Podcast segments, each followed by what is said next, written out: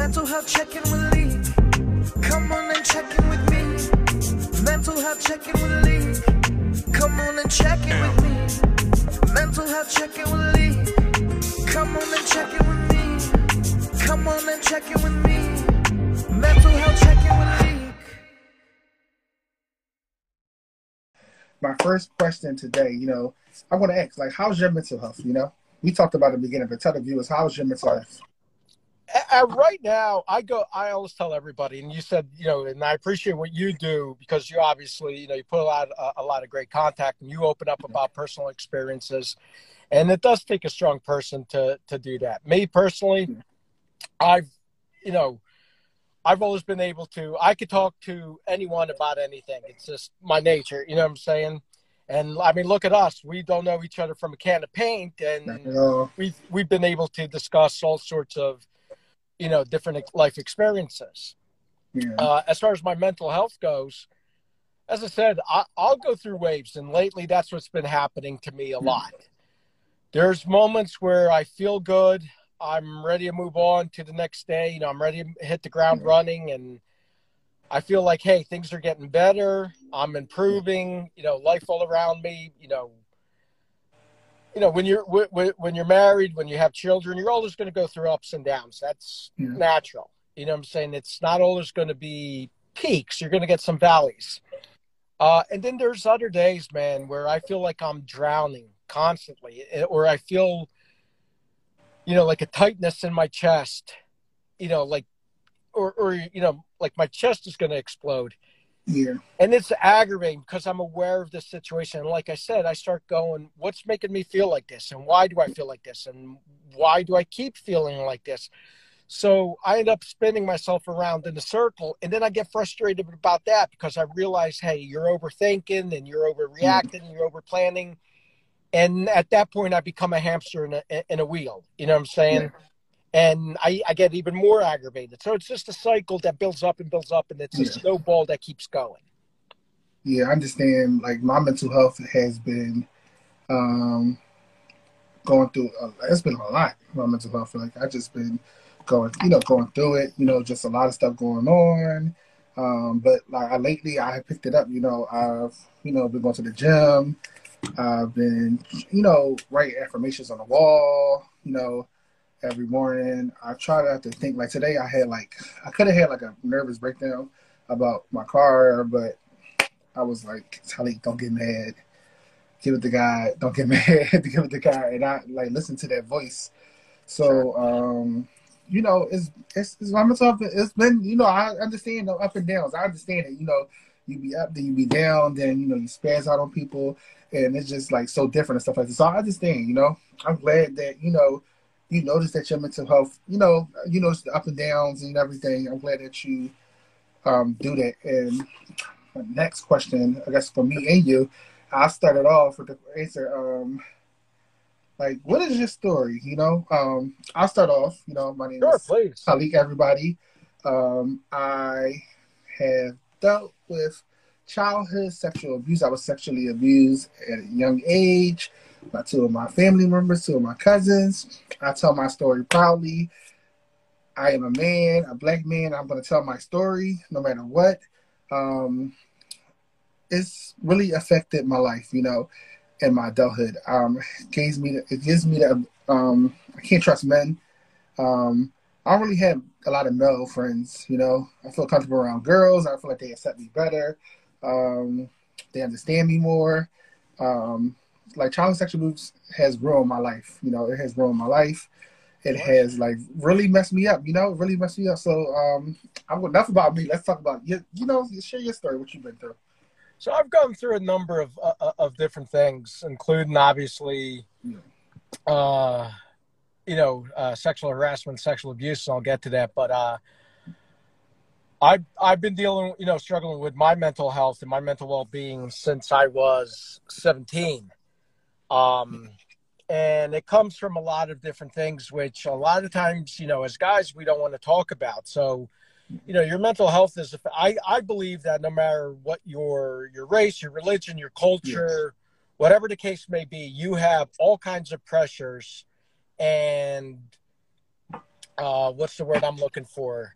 Um, expectations are put upon you that you have to live up to, and that you got to be a certain way. And if you don't, you're you know you're you're failing your parents, you're failing your community, you're failing your friends, you're failing everybody, and you're not being who you're supposed to be for everyone else. And in the meantime, you're not really being who you're supposed to be for yourself. And we don't talk about that. So I've dealt, like I said, with, you know, I'm, I'm first generation American. My parents came here from Portugal and uh, my dad came in 74 and then my mom, they got married.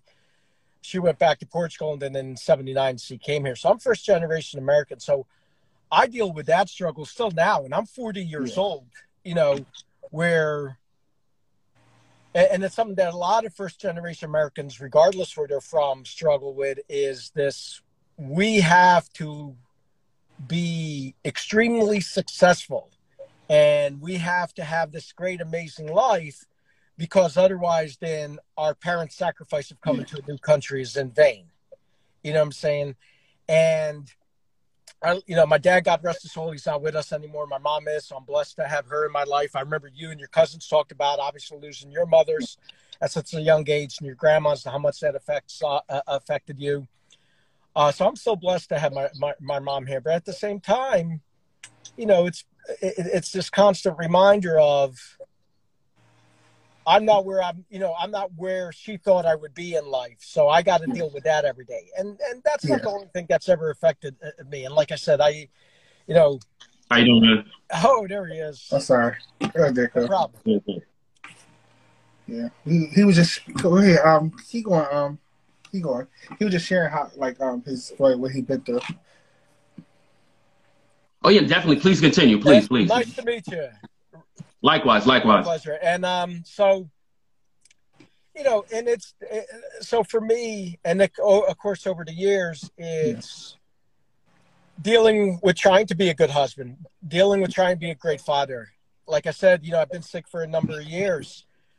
It was trying to be a good son, a good brother, a good friend. You know, I because of my illness, I missed out on a lot of different things. You know, I missed out on family gatherings. I missed out on important uh, events for you know friends and their children and and everything. And, and I started thinking, you know, yes, they know that I'm sick, but I'm not there. So that played a, a, a, a rough role on me. And of course, like I said, losing my dad, and you know, I lost my dad at 34, and that's been a struggle. Even now, and it, it'll be eight years in October. But you know, as you know, you know, you lose a parent regardless of when it, it's it's difficult and it hits you and you and you grieve yeah. for them and you miss them every day and you wonder you know what what you could have done differently and how you could have behaved differently and that plays with you and then of course yeah. on top of all that throughout the years you know unfortunately you know i have had uh, suicidal thoughts and last year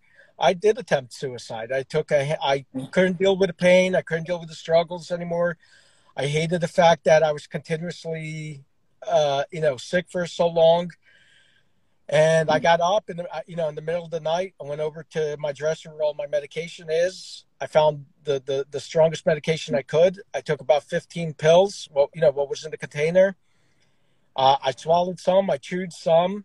And, you know, because of the stomach problems I have and the esophageal problems I have, uh, you know, and it's a blessing because I'm here for my son you know, about 10 minutes later, I got up. I barely made it to the restroom. I got sick. And then later on, I went back to bed.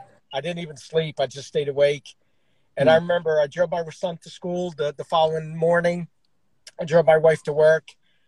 And I'm driving on 95. And, you know, you're from Malik, you're from Philadelphia, so you obviously yeah. know the area.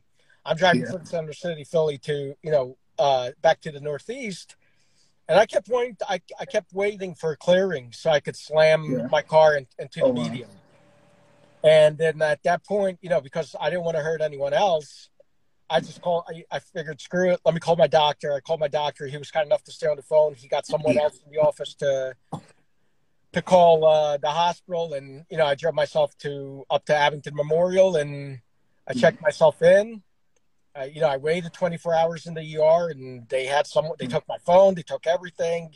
They had someone sit in the room with me, and then finally, I spent a week in, in the crisis center. And you know, I'm here and I'm here to talk about my story and I'm, you know, I'm able to share these things and, and I gladly do it, proudly do it because there's no shame in saying, Hey, I've gone through these struggles, but you know Yeah. what?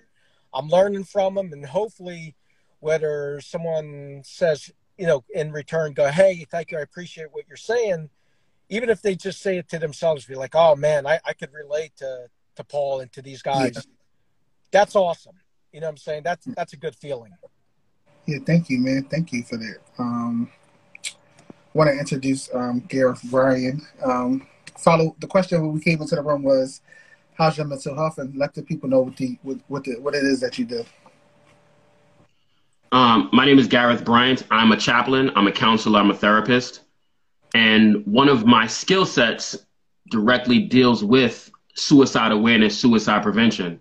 Um, I've actually been working with the um, AFSP, the American Foundation for Suicide Prevention, since 2011. Uh, I was actually um, currently, I'm, I've actually been the first and only Muslim to actually participate in the opening ceremonies of the annual Out of the Darkness Overnight Suicide Walk.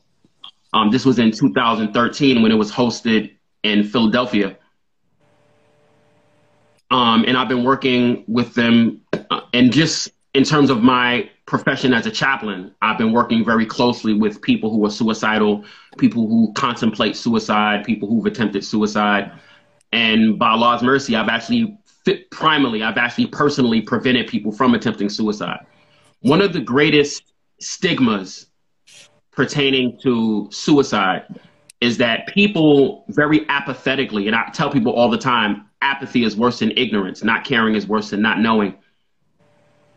A lot of people, I would say one of the strongest stigmas about suicide is that people think that people who are suicidal don't want to live anymore. And that's not true.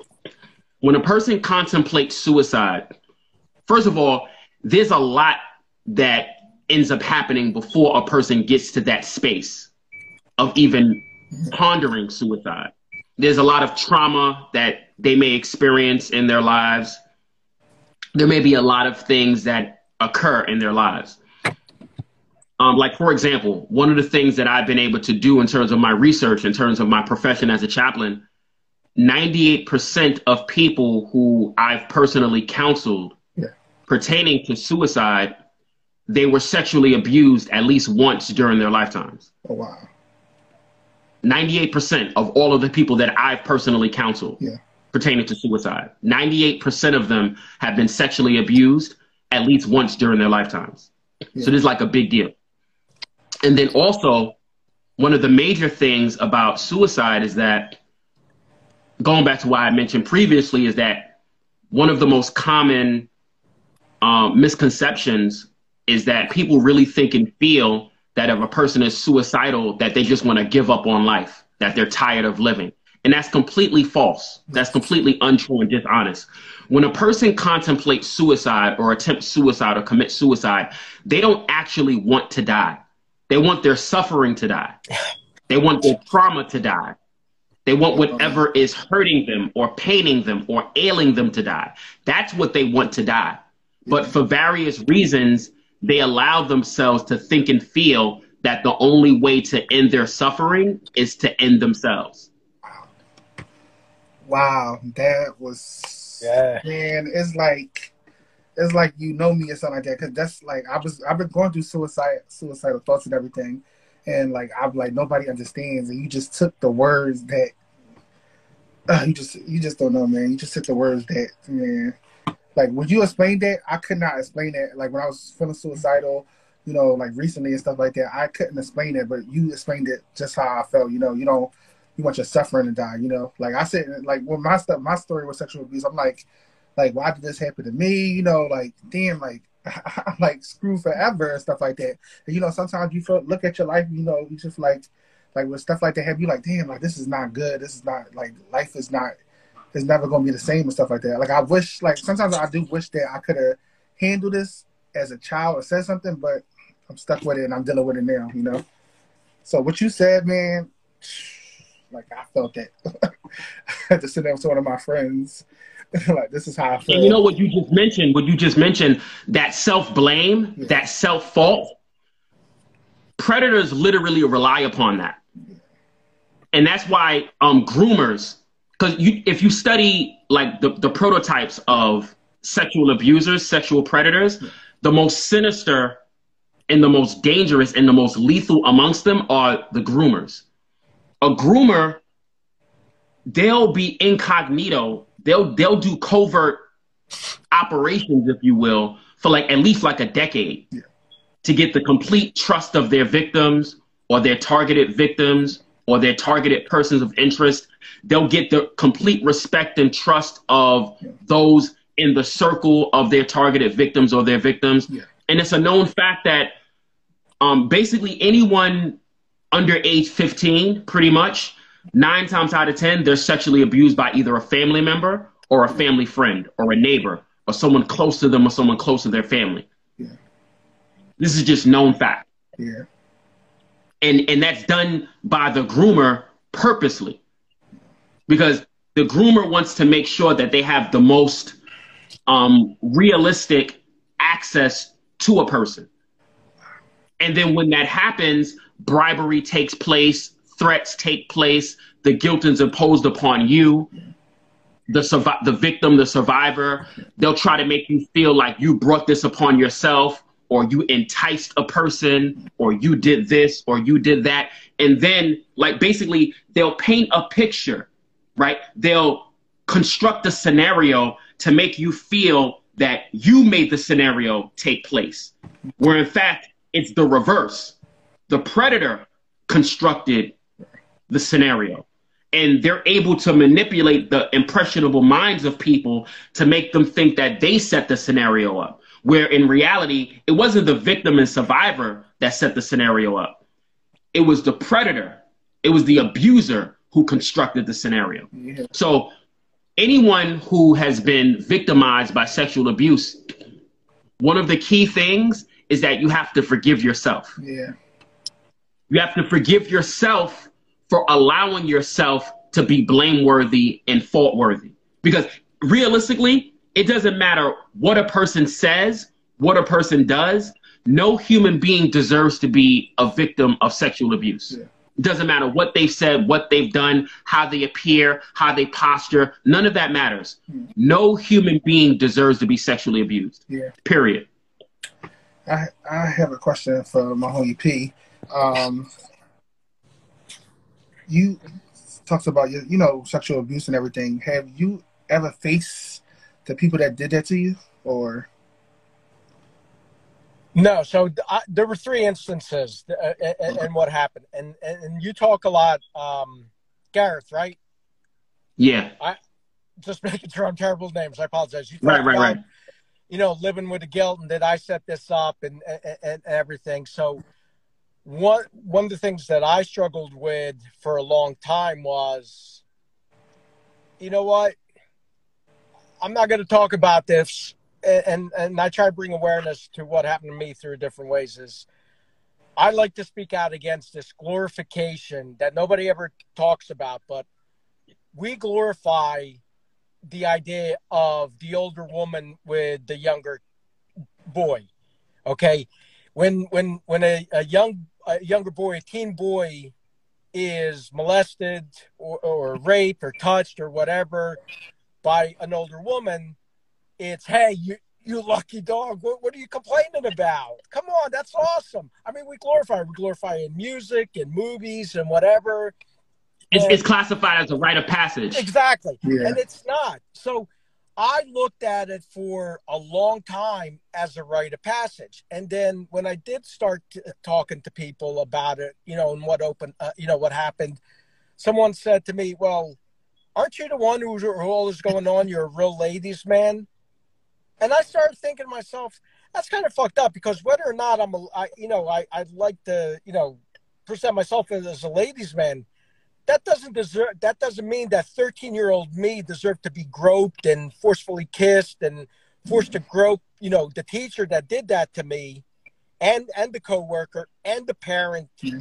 that you know uh, of a friend i didn't deserve that so whether i you know i like to be, you know, a Casanova or whatever the case may be. I didn't deserve that as a kid. You know what I'm saying? And that's why I hate, I mm-hmm. wanted, I always speak out against this glorification, as you said, this rite of passage that happened. So that's what happened. So I was in the sixth grade, and when the teacher would, she started cornering me in the closet when where we'd hang up our coats, and it all started with come on, what, what, do you need? An invitation to hurry up and get out of here and like get the stuff done?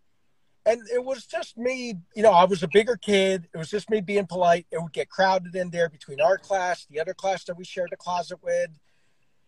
So, you know, I'm letting everybody kind of get, you know, I, I was trying to get out of my own way, get out of their way, whatever the case may be. And she would come in there and it kept happening. And it's like, what are you doing in here? When, why are you hiding here? And, you know, it started from the beginning of the year and then one day she corners me, you know, we're leaving and she corners me and she's like, I think you want this to happen, don't you? Oh, wow. Mm. And, wow. and that was it. It was kind of like, hey, she dropped the seed. That was it.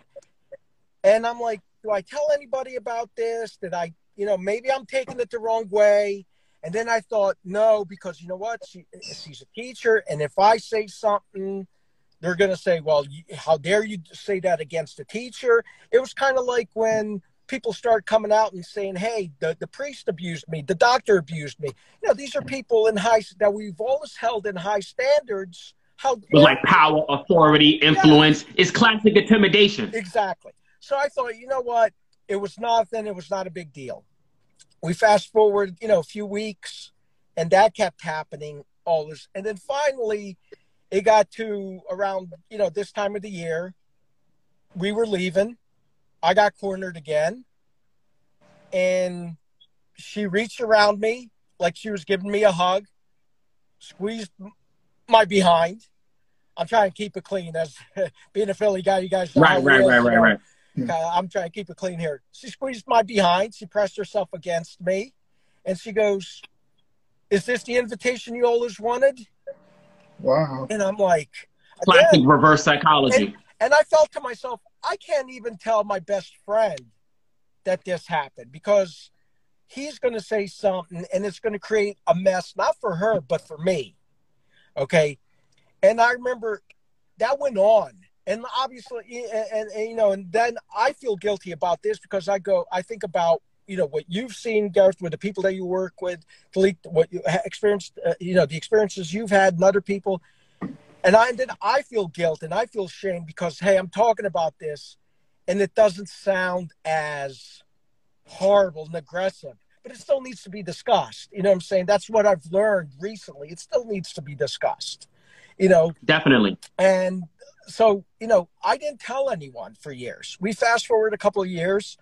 I'm working at a fast food place across from where I go to um, to high school. Actually, between that, I'm sorry, between that, I'm over. I had a one incident with a friend's mother who I was really close with with him, and she was part of the port. You know, in the Portuguese community again, someone who's well known throughout the entire community. And it's a, the Portuguese community in Philadelphia was very small, so everybody knows your business. They know when you have a cold.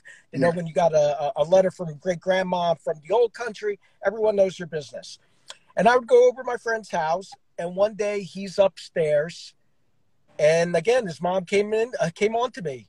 She grabbed me, she kissed oh, wow. me, she put my hand on her breasts. She's like, "Oh, and this is a comment that a lot of older women say to younger boys, and nobody says anything about it. She goes, Oh, you know, Paulie, if I wasn't already married. Wow.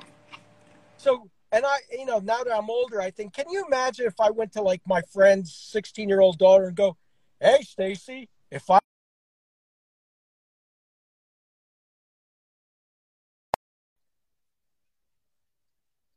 You know what I'm saying? And that's what we need to talk about. And like I said, so fast forward to the other instance, I had a coworker who had to have it. Uh, she was a cashier. I worked on the sandwich station. Every time she walked by me, she would pinch me my behind. She would pinch me, or she would slap me, or she would grope me.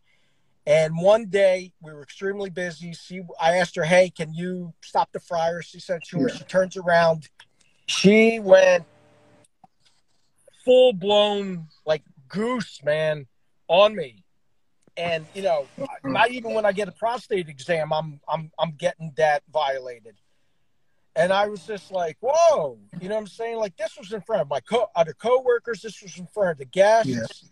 And what was really embarrassing is there was a, a, a classmate of mine from high school with her mom there.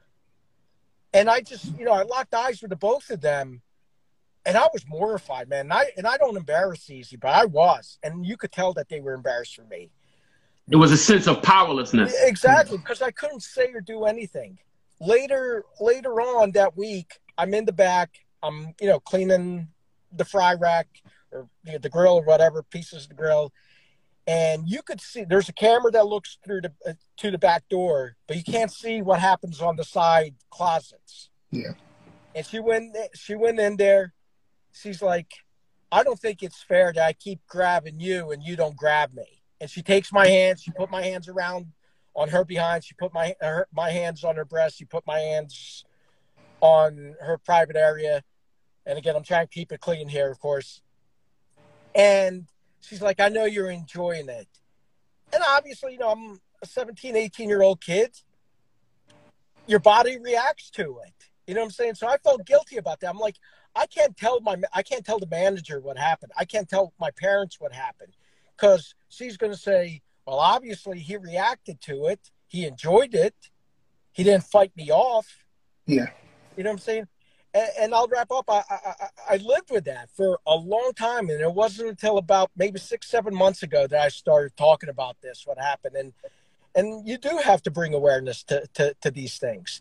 And the comment that I hate the most, and I- I don't know if you gentlemen have heard it, but it really steams me up, man. Is when someone goes, "Yeah, boys get abused by by women, but it Yeah. doesn't happen as much." Yeah, it but doesn't happen as much. And I hate that. I can't stand that because what you're practically saying is because it doesn't happen as much, it's okay. That's total BS. but abuse abuse is abuse. Right. Abuse is abuse and everything. Yeah, I mean, honestly, Yeah. it doesn't. Even if it only happened once, that's Right. still one time too many. I apologize. It doesn't went matter how often it doesn't happen. It doesn't. It doesn't matter. And you know, going back to what you mentioned, that's also something that um, sexual predators prey upon in terms of just natural anatomical responses Yeah. to sexual acts or sexual penetration. Is that in their in in in their minds and hearts, they figure, oh well, because a person reacted anatomically, they must have enjoyed it. There's a difference between a natural anatomical response to something and actual enjoyment. And for the victim and the survivor, they're conflicted Yeah. because they know that these anatomical processes are happening at the time that they're being sexually abused. And they're thinking they allow themselves to be duped. Oh, well, maybe I did enjoy it. Or maybe I'm just pissing and moaning about it now. Maybe I'm just complaining about it now and I enjoyed it back then, or that type of thing Yeah, want and, and the, these, these subtleties actually mean a lot because they can literally make or break a person's pursuit of justice against their oppressors. Right. And, and, and also, one of the things we always have to keep in mind is that sexual abuse is an act of hate. It's not an act of love, it's an act of hate. There's, there's, there's no love in sexual abuse. And there's something very important that Allah says in the Quran in chapter 5, verse 8, Allah says, and never let your hatred against any people prevent you from behaving justly. So there's no way that you're going to have any type of love for someone if you're sexually abusing them. Yeah. There's no way. Yeah, and I just want to So just, just that's just what we have to know is that if you sexually abuse someone, you hate them. Yeah. Point blank period. I want to say about the um, girl in the comment. She said, it, "Let's say it's been 20 years later. If it's too late, is it too late to tell?" I know you answered it, but I was going to say it's definitely too late. Um, I waited till like I'm like I told certain people about my molester, me being molested. I told four. I told my sister, my sister-in-law, and two of my cousins, and I just told them don't say nothing. I said don't say nothing. I just gotta tell you this, blah blah blah. They didn't say nothing, and I didn't start talking about it until I was 26. I had to be like 10 or like 11 when I got molested, and I told I started talking about it now. You know, a lot of my family, I don't know how they feel about it, but I don't care. I'm gonna tell my story. I'm gonna say what I gotta say and stuff like that. They sexually abused me and stuff that was wrong and stuff like that. And it's crazy how maybe you can answer this, um, um, Gareth. Um, it's crazy how it never came up in my mind as a child. It just came up as an adult. Like I never thought about it as a child, nothing. Because certain certain traumas we purposely suppress. Yeah. There's certain trauma that we purposely keep on the back burner yeah. of our memory. We keep it subconscious. Yeah. But oftentimes, if we're triggered or when we're triggered by something, it elevates to the conscious. And then also, what you mentioned, P, about um, the incident in the store, depending on the severity of the abuse,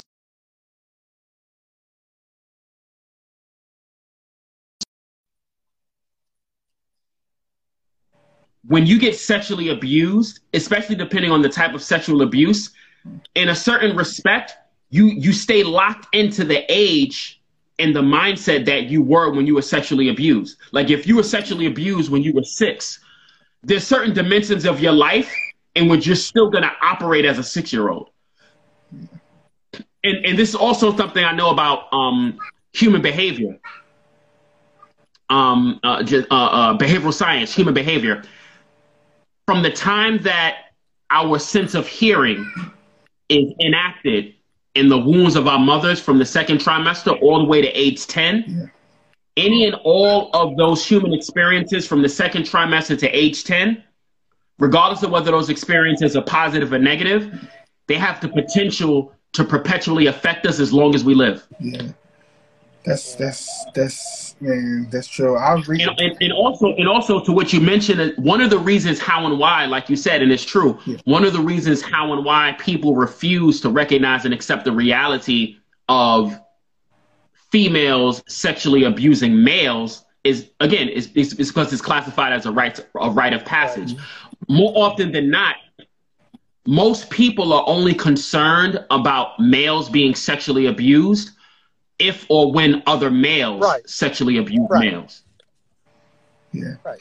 And and then years later, if a person ends up expressing themselves as being homosexual, or if they express different type of of um, what is now known secularly as gender expressions, it's only then that people are concerned as per how or why a person was sexually a male was sexually abused by a male. But in all reality, that can also occur if a female sexually abuses a male.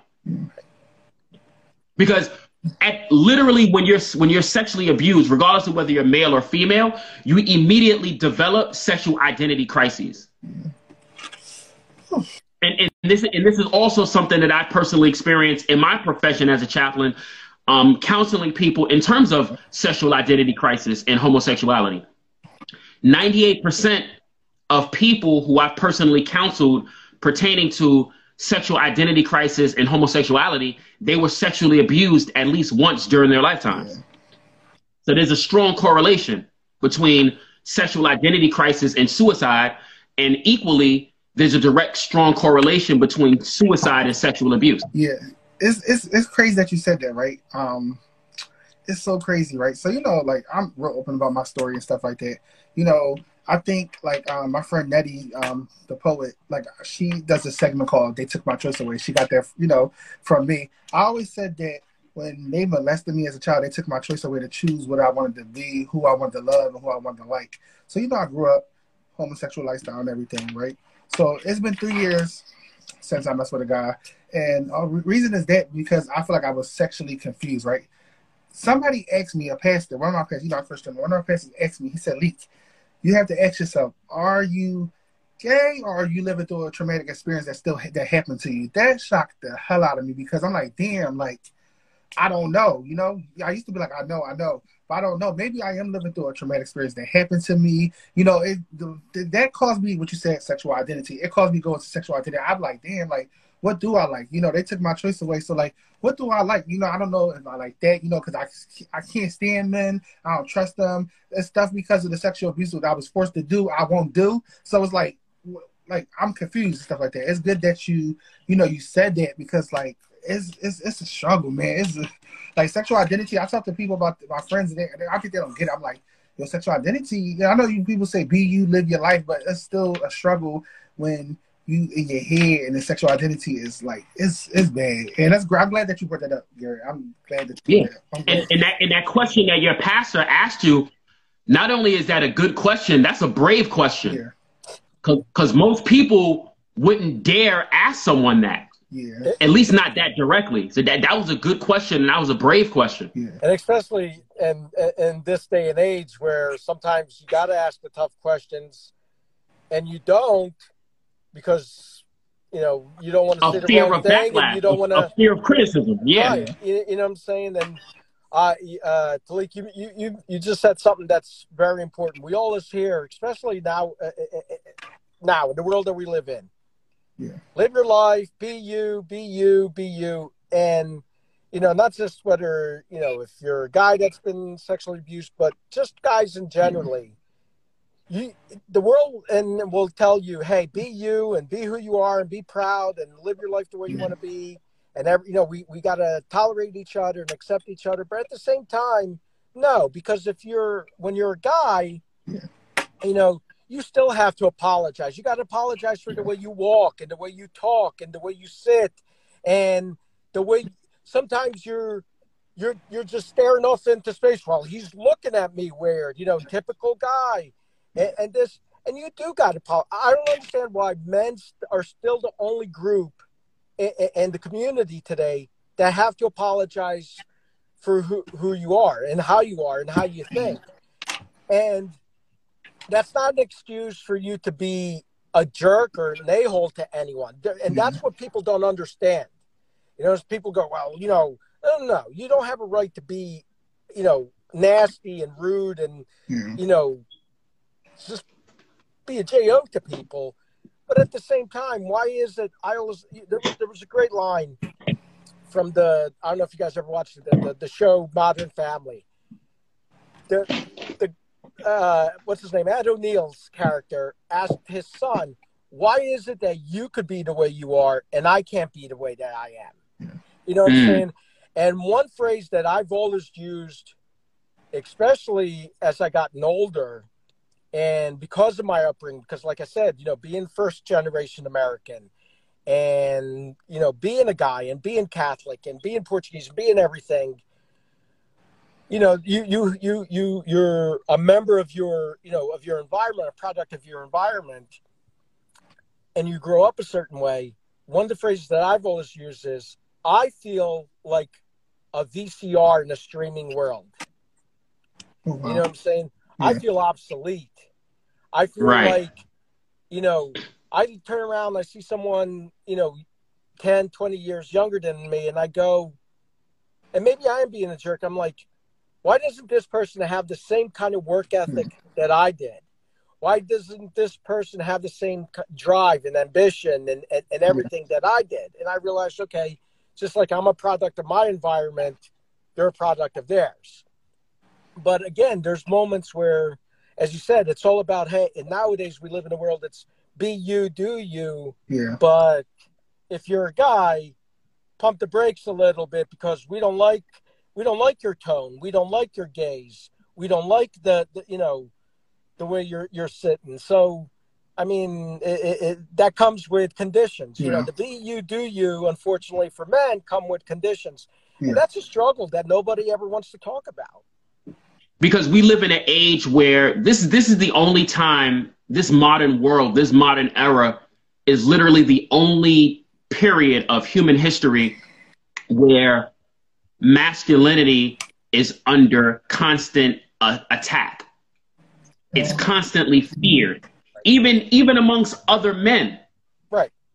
It's it's it's threatened and it's attacked and it's feared. Just like this whole concept, this bullshit concept, quote unquote, toxic masculinity. Thank There's you. no such thing as toxic masculinity. There's pseudo masculinity. There's no such thing as toxic masculinity. Exactly. Thank you. I just want to um, say something, add something in there. I forgot to say earlier. Um, anybody that know anybody that's struggling with suicide or suicidal thoughts, there is a national hotline at 1 800 273 8255. That's 1 800 273-8255. If you know anybody that's struggling with or you're struggling with, make sure you call that number.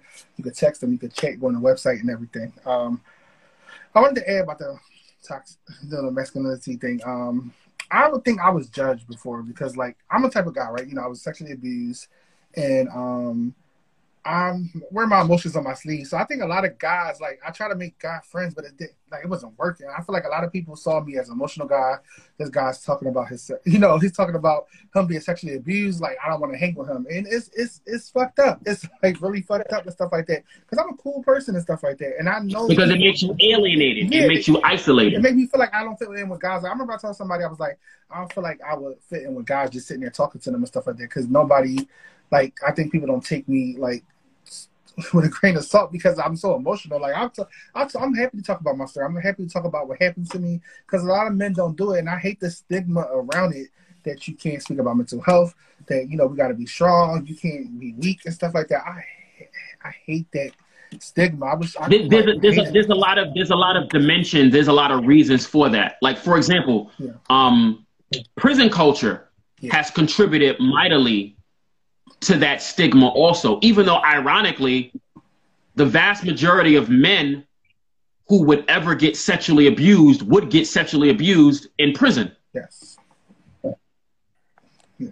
I'm glad that you said and that. And then also, they, they, have, they have the newest stats, the, the, the newest national stats. About 60% of anyone, whether they're male or female, 60% of U.S. inmates who are sexually abused yeah are sexually abused by jail and prison staff as opposed to fellow inmates. Right. I'm glad that you said that because um, viewers, he I watched Gareth do an interview and I inboxed him immediately. I'm like, yo, I forgot all about people in prison getting uh, sexually abused or raped. I forgot about that. Yeah. it needs to be talked about. It needs to be awareness for, you know, you know, rape is rape, abuse is abuse. Like that, all that shit is wrong and stuff like that. And I'm glad that you brought that up because I was going to ask you about that. I'm glad that you. Yeah, definitely. Yeah, yeah. Because like I know people personally yeah. who've been to jail and prison who were gang raped, who were sexually abused. Yeah. And this this a whole plethora of documentaries on YouTube yeah. on how people are very vocal, people who are current inmates, former inmates, they're very um, open and honest and truthful about their experiences of being victimized by sexual abuse and even themselves being proponents of sexual abuse, people who impose sexual abuse upon others. Is a very real thing. And when people come home to their societies, you know that common statement, that common cliche, hurt people hurt people. Yeah. It's very cliche, but there's a lot of truth and honesty to it. Yeah, that is true. And because when we refuse at just uh, any any of us who've experienced anything traumatic, even if it has nothing to do with abuse or sexual abuse, yeah. but anything traumatic, anytime we, anytime we don't anytime we disallow a negative cycle to end with us, the cycle it's it it go it keeps lapping like this, and, and the cycle gets thicker. And the thicker a cycle gets, the more difficult it is to break and destroy. Yeah. That you know what that one what you just said Gareth that actually hit me it hit me now cuz so as I mentioned I'm poor I'm my parents are, are you know I'm Portuguese okay mm-hmm. first generation American in the Portuguese culture we have this there there's not like a, a, an actual translation for the word. We it, for us it's we call it so saudades it's very much this longing or feeling of you know uh, this longing for a time that once was or this place that once was and or this idea that nostalgia. Yeah nostalgia it's, it's like a nostalgia mm-hmm. but it, i guess you could you could you could say that. And you know things might not really be all that great. And you know, Portuguese people are the most melancholy people in the, in the world. And you know, I remember telling my therapist, one of my therapists, that, and she looked at me, and you know, she was she's half Japanese, half American. She goes, "All these years, I thought it was Japanese people because we grew up, we have that same kind of feeling and everything, and obviously every culture, everybody does." Um, but you talked about you know needing to break that cycle uh, about a year or two ago, you know, as I mentioned earlier to to Leek, I have a I have an eight year old son now, but about uh, a year or two ago, I'm he was with me. We drove my wife to, to, to work. We're driving home, and he just starts bawling his eyes out. It, it, it, and I go, buddy, what's wrong? You know, talk to dad. What, what's going on? And he goes, I'm really sad. He goes, I, I, I miss our house. I said, well, we're, we're, we're, we're going home. Like, we'll be home in a little bit. And he goes, no. He's like, not the house we live in. The, the, the other home, which was prior, you know, we had moved when he was uh, two to where we live now. He goes, because where we live, that's our house, but it's not my home. And he's just bawling, his, you know, five, six, seven years old at the time. And I'm like, buddy, what would make you feel better? He's like, can we go back and see it?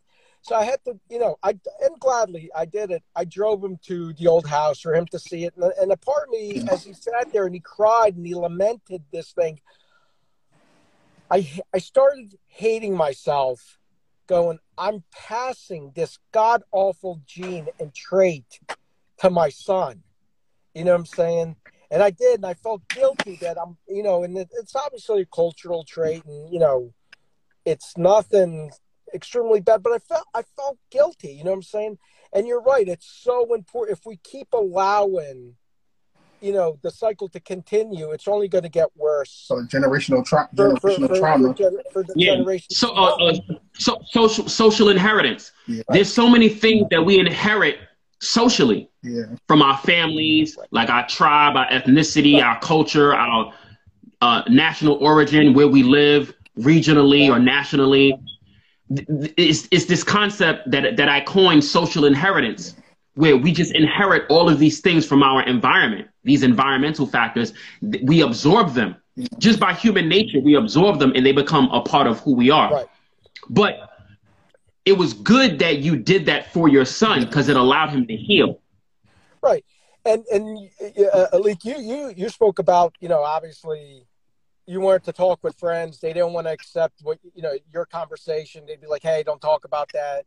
And you know that is the truth. And of course, you brought up the term toxic masculinity, and I find it to be complete BS. Too, I hate that because there's this mentality. People think that masculinity is about the size of your beard and you being able to use a hammer and how much you could be at your chest. No, my dad, God bless him, to always taught me that being a man was about first and foremost make the health and happiness of your family.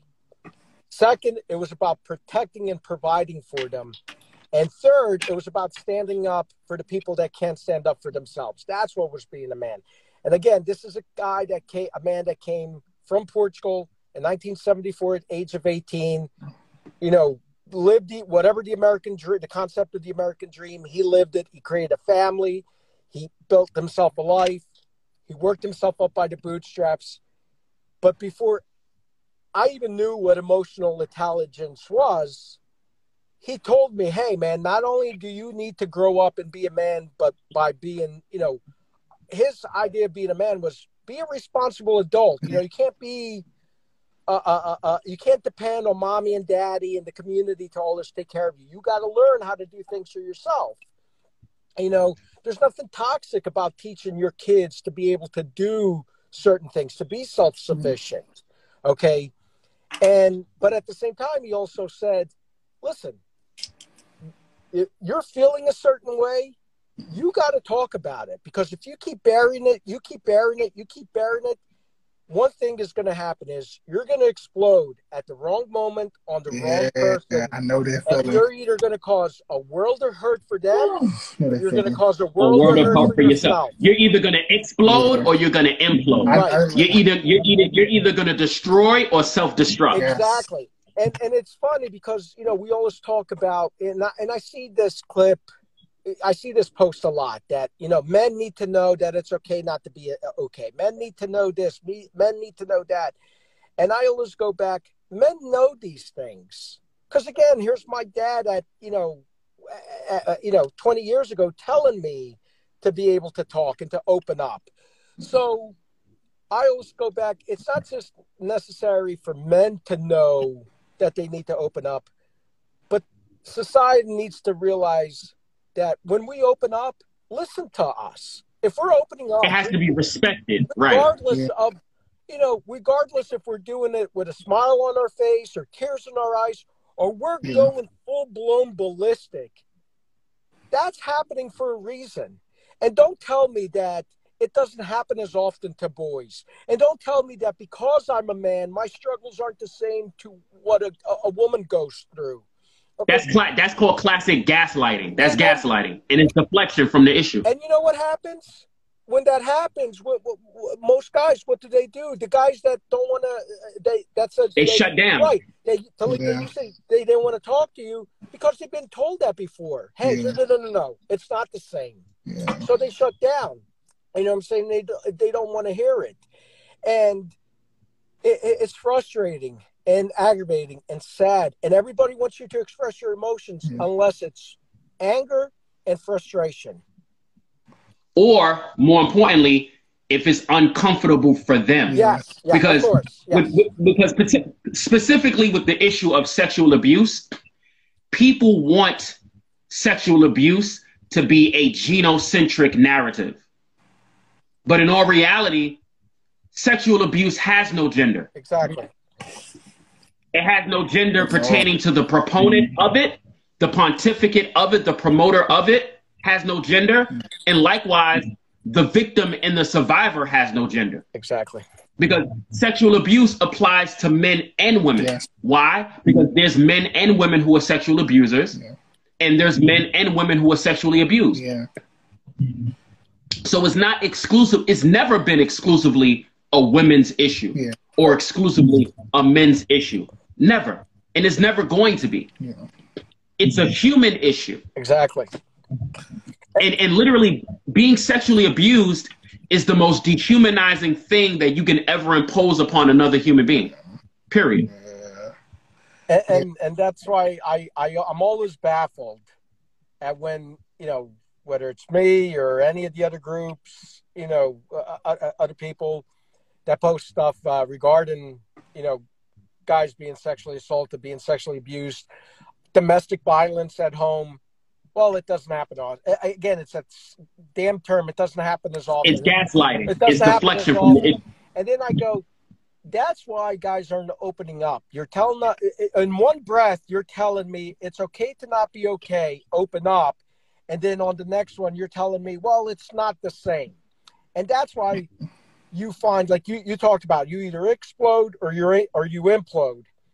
And sometimes I go, and I guess that's where you know, being emotionally intelligent, being self-aware of, uh, of what goes on with you, because a lot of times I do remember seeing my dad like muttering to himself. You know what I'm saying?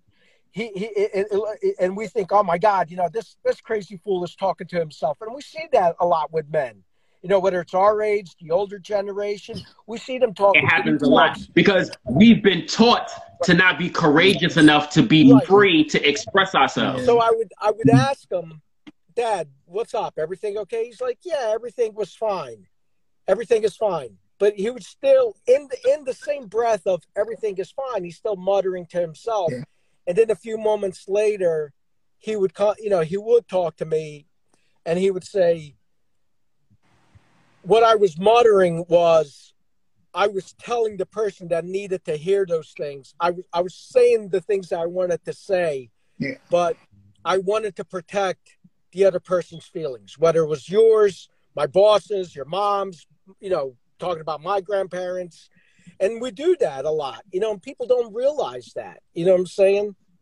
Yeah. A lot of times we don't open because we don't open because we're cold heartless bastards Yeah. we don't open up because you know what we want to protect you Yeah. from seeing the darkness and the and- and the emotional destruction Yeah. that's inside us because we're terrified Well, really, it's deeper than that. Yeah. It's deeper than that. It Right. is. It's it's the fact that we're not comfortable being vulnerable a lot of guys because- are, you're right because vulnerability is always going to be seen as a weakness. It's never seen as a strength. Yeah. And there's a reason how and why statistically throughout many countries of the world women outlive men because women are always given the lane and the green light to be vulnerable. Yeah.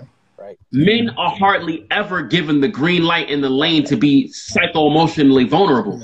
So we contain, we hold in all of our stress, and stress kills. It does. Yeah, Like not being able to express yourself is a form of stress. yeah, And if you don't have any positive outlets to exert or to expel that type of negative or toxic energy Yeah. to be able to release it, it takes a toll on your soul. Yeah. It takes a toll on, on your psycho emotional uh, uh, uh, uh, uh, um, constitution.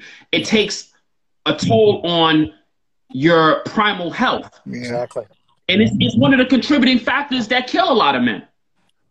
It's crazy though because like when I was young, like we talk about like whole stuff and like I, I like really I didn't realize I had issues, these issues, right, with the sexual abuse or just with men in general until I started going to church at like three or four years ago. I didn't realize that until I started being around a lot of men. So as a child, I was talking to my therapist. I was like, he was like, you held a lot of stuff and like you didn't tell nobody that you was molested because you was protecting people. You was holding your family up. That shit hurt. I was like, yo, that is crazy because I didn't want to say nothing because I didn't want no beef starting and stuff like that. I knew the people that did it that was a little crazy and stuff like that. I didn't know what was gonna happen to me.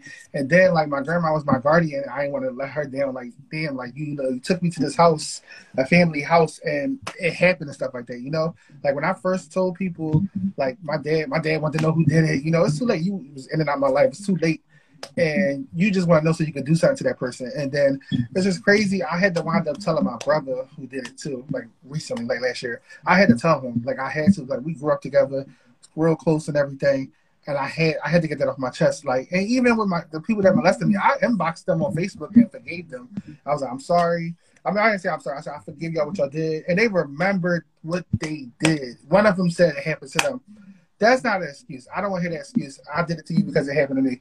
That's not an excuse. It's not a justification Yeah, it's not- at all. not- I told him it's like not excuse. those excuses It's are not- justification. I love you because I'm like, if you love me, you wouldn't have did that to me. You put that on me. I'm like, Exactly. Because, because it- there's there's no way that you're really gonna love Yeah. someone and do that to them. period.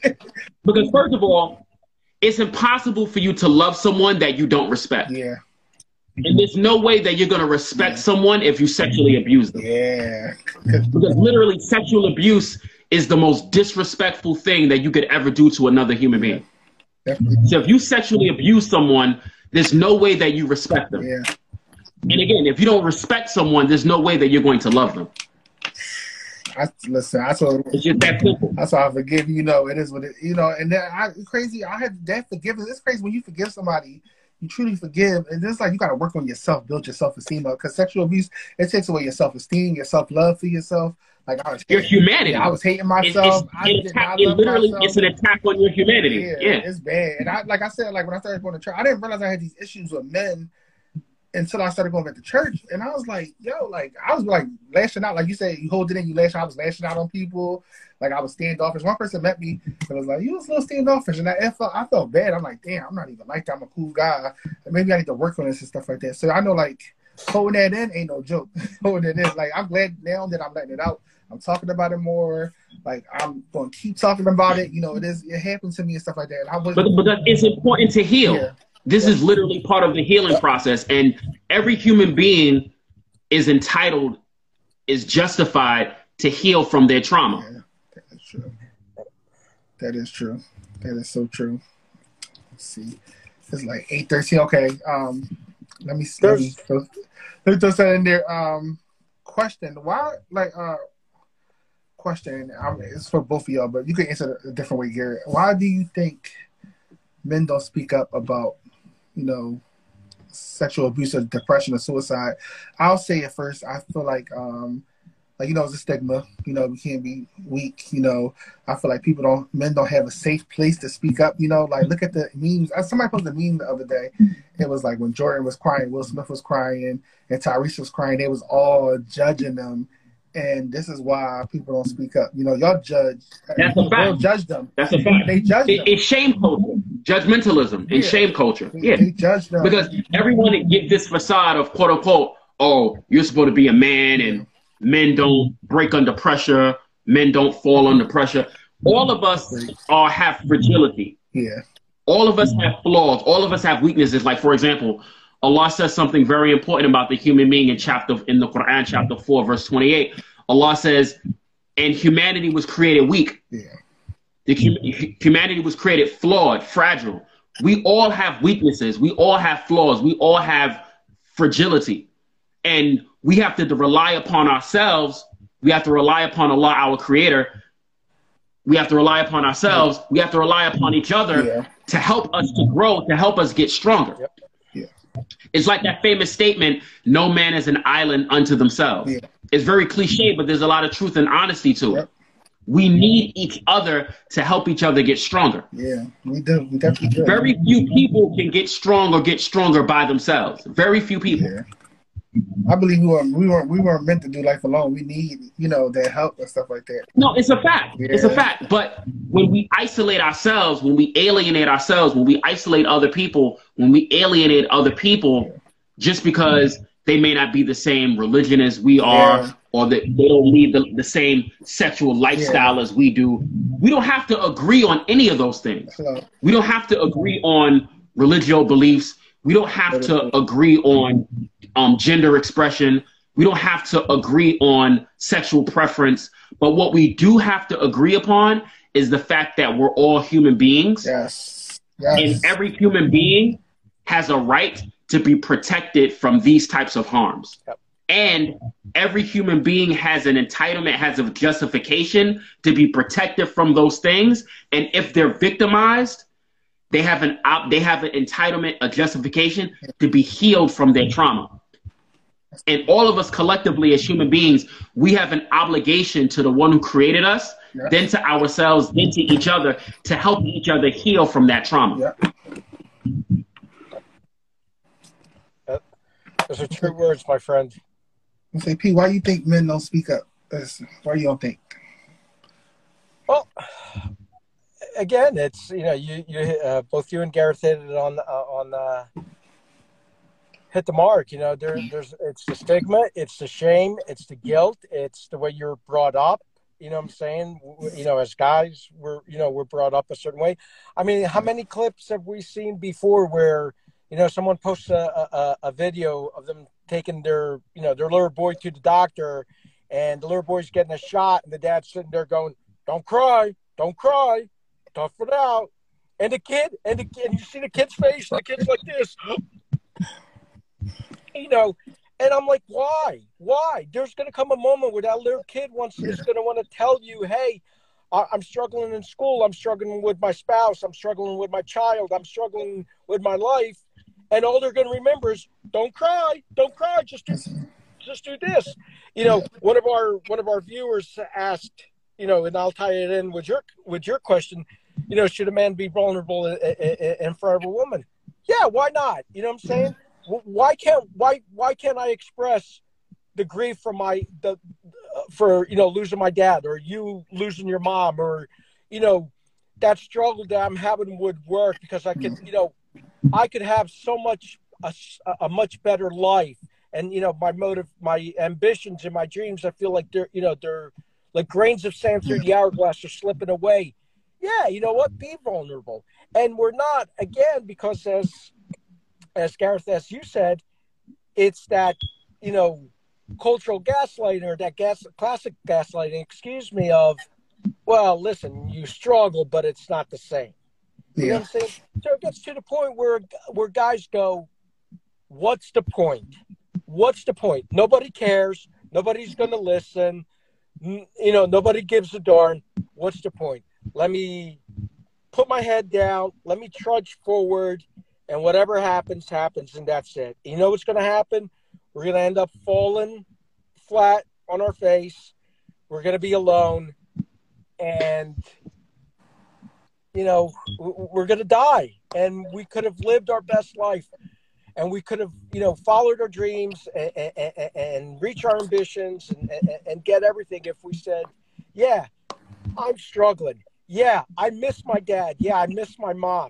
Yeah, you know what? I can't live to my cultural expectations. You know what I'm saying? Yeah.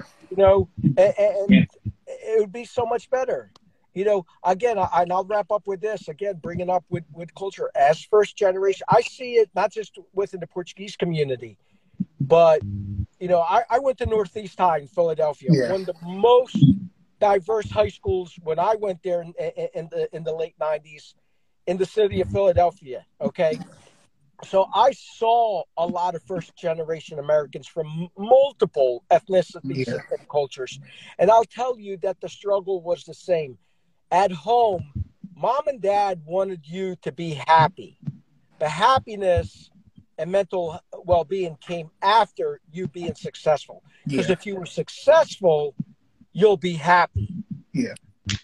And if you're successful, it validates what we did, the sacrifices we did. Yeah. And mm-hmm. that's something I can tell you that not, I don't care where you come from in this world, not a lot of first generation Americans want to talk about that because there's still mm-hmm. some guilt and shame. It's, and again, it's a little bit more accepting when the women do it because a lot of my female friends have started to open up. But if you're a guy and you say this, guess what, mommy and daddy? I didn't want to be an engineer. I didn't want to be a, a, a, a pharmacist. I didn't want to be a doctor or lawyer. I wanted to be a photographer. I wanted to be a DJ. I wanted to be a barista the rest of my life. I'm happy doing that. None of those things. That's you bring embarrassment to the family, and that's why men don't open up. That's why first generations don't uh, uh, Americans don't open up. That's why we constantly struggle. And Gareth, as you said, that cycle keeps spinning and spinning to the next, And it gets thicker. Yeah. And you know what you just mentioned? That's literally the definition of failure. Because happiness happiness is success. Success is happiness. And there's no reason how and why they should be apart. For someone to pontificate and promote that, oh, you could be happy, but you got to be successful first, by definition, that's failure. Because a lot of people they confuse prosperity with happiness some of the most prosperous people in human history have been failures Yeah. and the proof that they were failures is that they committed suicide Yeah. for example um uh, uh, uh, um the fashion designer kate spade Yeah, yeah. she was on top of the food chain multimillionaire Kill- killed herself Wow. robin williams made the world laugh for 40 years Yeah. but he's one of the most miserable people on earth. The only reason why Will Smith got the role of the genie in the live action Aladdin film was because Robin Williams was dead. Yeah. That's the only reason why he got that part. Because can't nobody replay the genie like Rob Robin Williams did. But Uh, you know what I'm saying? Yeah. but he, he killed himself because he, he was empty inside. He was hollow. He was miserable. Yeah. and we, we've become a people we've become a society where we disallow people from being happy Yeah. and we only al- we impose these unrealistic um, measurements of happiness which are really not happiness they're really manifestations of joy Yes. Right. there's a difference between joy and happiness joy is exclusively temporary S- happiness is something that perpetuates it's something that's perpetual Yeah. And happiness is exclusively an internal introspective endeavor like i tell people all the time no one can make you happy but anyone can make you miserable Yeah. that's true. and just like what you mentioned about not having a not having women in your life that you can be vulnerable with realistically if you're in a relationship with a woman and she's not someone you could be vulnerable with clearly you're with the wrong woman you need to pick another woman Yeah. Clearly Yeah. if you can't be vulnerable with the woman you share your bed and your life with you need another woman to share your bed and your life with Yeah. point blank period Yes. but going back to that that stigma of men expected expecting to be emotionless and that's not reality Yeah. because there's no such thing as an emotionless human being it, it's, it's, it's, it, there's no such thing Yes. That that's true. I just want to, you know, oh, and also, also to note even though women die from suicide attempts three times more than men do men attempt suicide four times um, no wait no no no yeah yeah yeah yeah even even even though women attempt suicide three times more than men do men die from suicide attempts four times more than women do. Yeah, that's true. For the last, So even in terms of that, people don't speak about. Is, is is far higher in men. Yeah. Yeah. It seemed it seemed like the men the men numbers is rising, and you know people are suffering Yeah, they in silence, and you know they're not you know speaking out. They're scared to speak out. You know, not finding I, outlets. I literally counsel people every day on a daily. Like no no exaggeration. I literally counsel people every day about suicide contemplation and suicide attempts. Literally on a daily, every day, all the time. No exaggeration.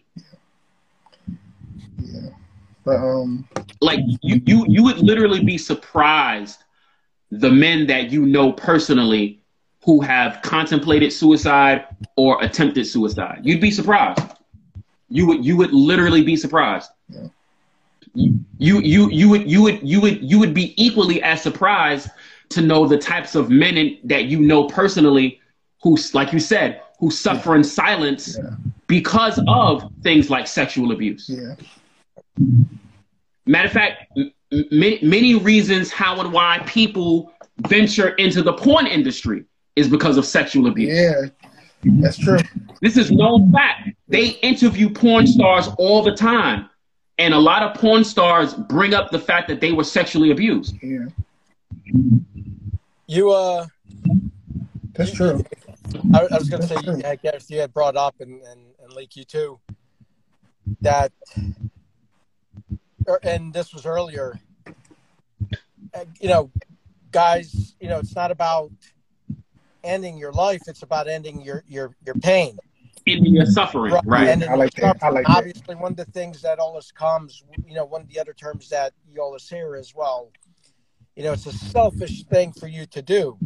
Yeah. And, um, you know, obviously being from, from Philly and being a, a, a, a- a four for four for sports guys, one, one, one gentleman who has, you know, done so much vocally for, for, for, for men's mental health. And, you know, obviously you got Eagles, you know, Lane Johnson and Garrett Brooks and a couple other guys was Brian Dawkins. And one thing that I remember uh, from him, because you, uh, Gareth, you talked about the, the attempts and, uh, you know, unfortunately the quote unquote success rate of those attempts.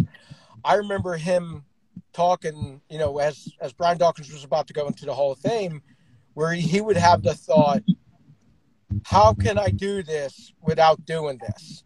Because this way I still spare my family the hurt that I killed myself. And I could tell you personally, and you talked about Gareth, you said you'd be surprised how many men have had these thoughts. And obviously I've had them, you know, you know people who've had them, you work with them, Leak, you yourself. I can tell you there were moments where I, I wanted to die. And I, but I didn't want to do. I, I didn't want to put the belt around my neck.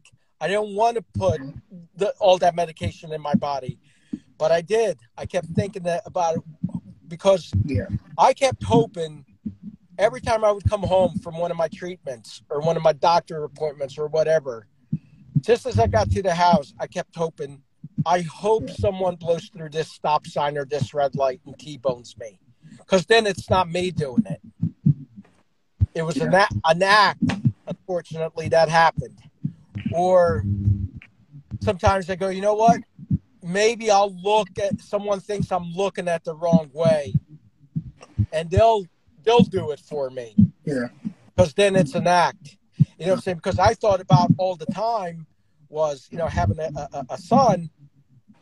I always thought I didn't want my son to grow up. Not only obviously my dad died, but I didn't want the moment to come where someone would be, "Oh, you're you're you're Paul's son. Oh, your dad, man. Your dad was a class act. Your dad was an all right guy. Your dad was this." yeah, And then the back of his mind as he's growing up, he's going, "If my dad was so great, then why did he do what he did?"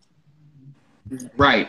So, but Yeah. if I'm if if I if I'm gone in a car accident, then I didn't do anything. It was an unfortunate event, yeah, and I know we all know that there are a ton of men, and we know them, and they probably don't talk about our, our dads, our uncles, Yeah. our grandpops, our cousins, whoever, our buddies from down the street. they've had those thoughts, and Yeah. and, and it's a shame. It's Yeah. Even in terms of doing created- crime, I'm sorry. even in terms of doing crime, they they have this concept suicide by cop. Right, right. Yep, which is very prevalent, unfortunately.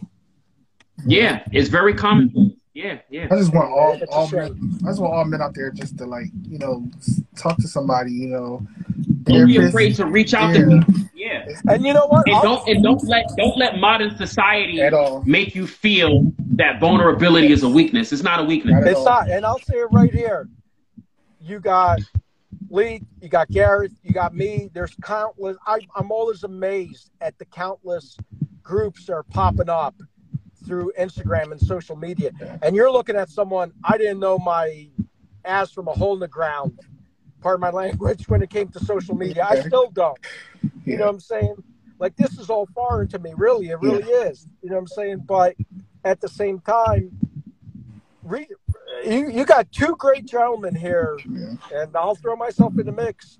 That I'm sure there's nothing you could tell us that we haven't heard Yeah. before, that we haven't talked about before. So if you need Yeah. help, and you don't want to go to your, your, your buddies, you don't want to go to your brothers, you don't want to go to the, the, the We're here for no, you. Yeah, out to definitely. us. We're I'm here sure for you. we'll gladly Yeah. Yes, and with that saying, with that saying, um, we're gonna end the live. But I just want you guys to share stuff that you guys are doing. I'll share first.